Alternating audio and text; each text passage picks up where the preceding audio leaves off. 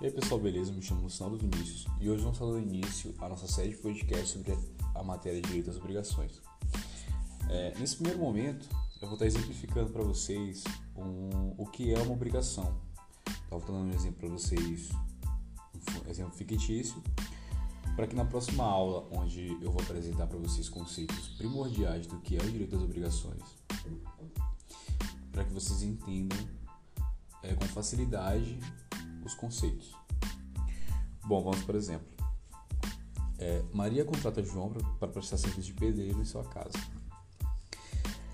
Maria combina com João que vai pagar mil reais pelo serviço.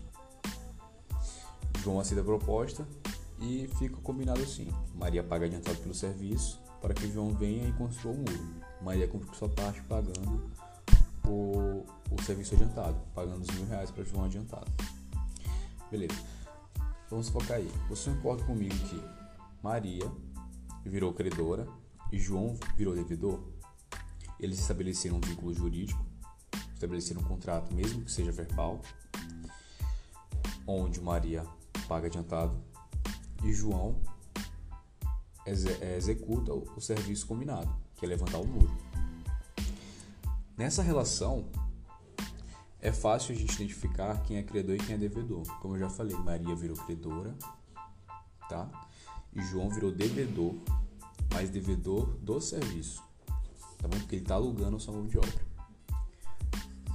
É importante que vocês tirem suas dúvidas, tá? Que vocês leiam um pouco sobre o assunto, porque na próxima aula, no próximo podcast, eu vou estar falando para vocês os conceitos-chave, tá? Os conceitos principais do que é o direito das obrigações tá bom?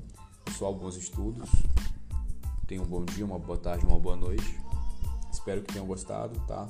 A gente se encontra no próximo podcast.